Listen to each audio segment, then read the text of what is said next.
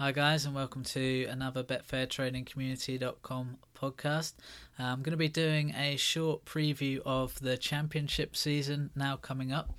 I'm Martin Footer, professional trader, and uh, yeah, I mean, obviously, we're really excited here to have the football season coming back. Um, it's been a long wait, and uh, luckily it's all over now. And tomorrow the championship kicks off with uh, Forest against Millwall and Sunderland against Derby. Um, so some big teams in the championship this year. You've only just got to look through the names to think that actually, you know, in years gone by, this could have been the Premier Division. You know, adding in a few of the big boys from the top of the Premier League.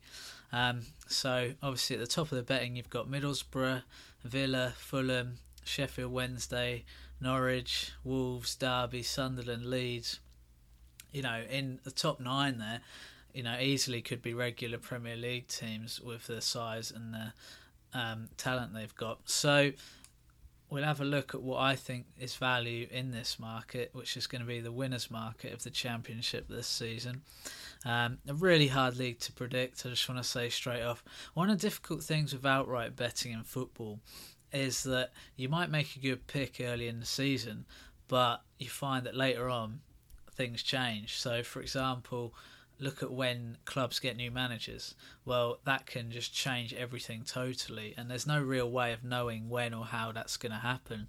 Um, so I'm thinking of Sunderland a couple of years ago when Allardyce came in, um, and they looked like they were going down, but actually they managed to survive.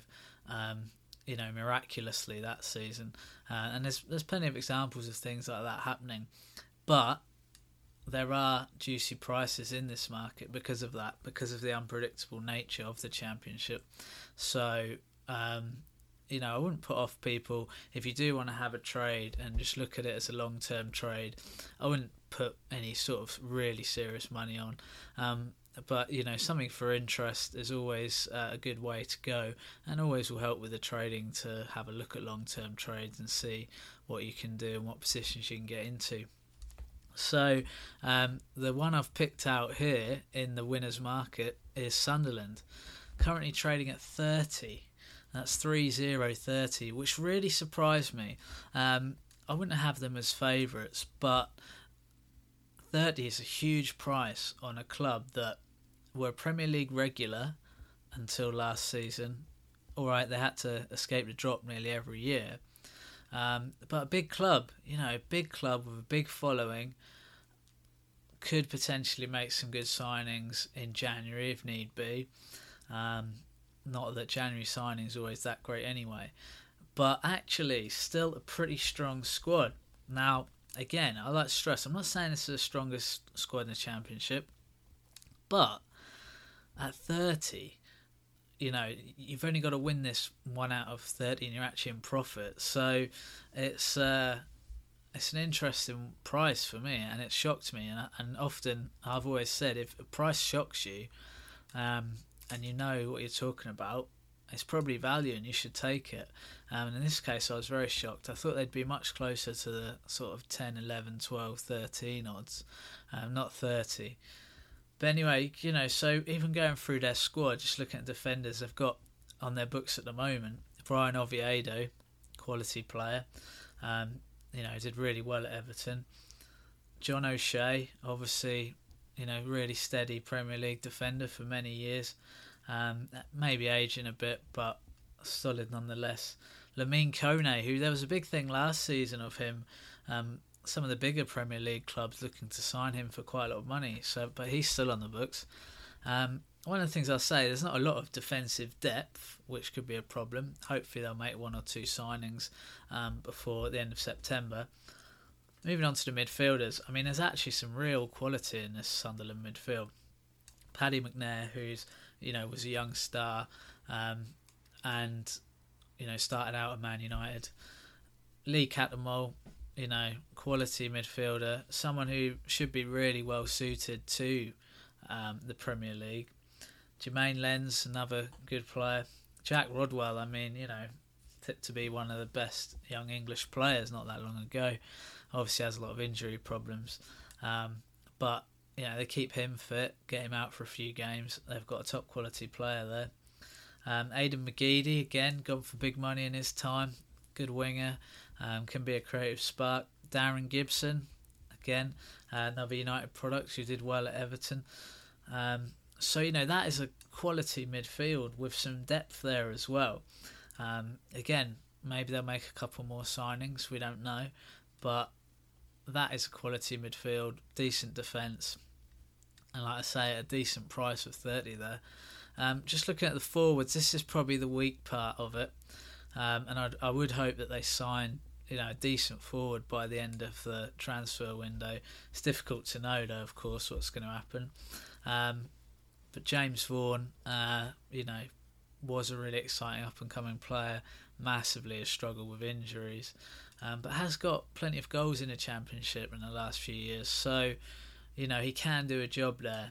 Lewis Grabban, again, both actually ex Norwich players. Um, Grabban, he can be a quality striker on his day. Um, I imagine he'll be getting a lot of opportunities if they don't sign a couple more forwards because um, once you look past those two, you are really looking at um, very young players. So, um, sort of 18, 19 year olds, and then Duncan Watmore, who's uh, in his early 20s. So, again, not a lot of depth there. I will hope that they sign two or three players, um, Sunderland, before the, or at least get some loan signings before the September deadline. But at odds of 30, I mean, if they win their first match against Derby at home, they're going to be up for it, aren't they? I mean, they had a terrible season last season, Sunderland, and you'd think the fans are going to be desperate to see them put in a performance in a division where they should win games. Um, then you know, I'd definitely be interested in in taking that price and looking there. I mean, you know, the betting for me typifies what I think is when you look at the other teams. You know, teams like Hull Hull are better odds than Sunderland. Don't get that. Leeds, I don't get that. Brentford, I mean, are you kidding me? Um, so yeah, the odds are there are some strange odds out there at the moment with this, and uh, you know I'd be looking at the longer ones. Another one that um, could do well under the radar, I'd look at is Reading. Um, did really well last year. Unlucky not to make the Premier League you've got to think that the manager will build on that experience. And what often happens with teams who don't go off up during the playoffs is they'll come back strong the next season um, and get automatic promotion and make a push hopefully for the title. So I'm thinking particularly of Middlesbrough. Um, the year they lost to Norwich um, in the playoffs, the next season I think they they got automatic promotion. I don't think they won the division. I think Burnley won it, but they would have traded at odds on at some point, I'm sure, because um, they were tipped to be much stronger than Burnley at the time. So yeah, um, just looking at the top of the betting here, Middlesbrough at seven point two. You know, they're always going to be strong at this level, um, but again, we don't really know with these clubs where they're at. Um, and they were dismal in the second half of last season. Middlesbrough they've lost a lot of their strikers, um, so it does look a short price. Villa eight point four. Okay, they've made some nice marquee signings, um, especially the John Terry thing. How great will he be at this level? Well, we'll find out, won't we? Um, without the quality around him, will he still look as good a player? I don't know. Eight point four you know, the mid table last season, nothing to really inspire me of those odds. Respect Steve Bruce a lot though. He's done a great work in this division and uh, he's got a ridiculous amount of promotions from it, probably more than anyone else as a manager, I'd imagine, uh, especially with different clubs. Fulham, they are a good up and coming team at the moment. They've done some good things in the last year. Um, so at 9.8, a decent team, that's for sure. Um, Sheffield Wednesday, 11.5. I don't know what it is about Sheffield Wednesday. I, I just, they're all right. I just think they're one of those teams that they'll get results, but they don't. I've never watched them play and think, oh, my God, they're a good team. Yeah, they don't greatly excite me, to be honest. Norwich, well, being a Norwich fan, I'd love to see Norwich win the division. Um, but I've got my reservations. New manager, doesn't really know the league.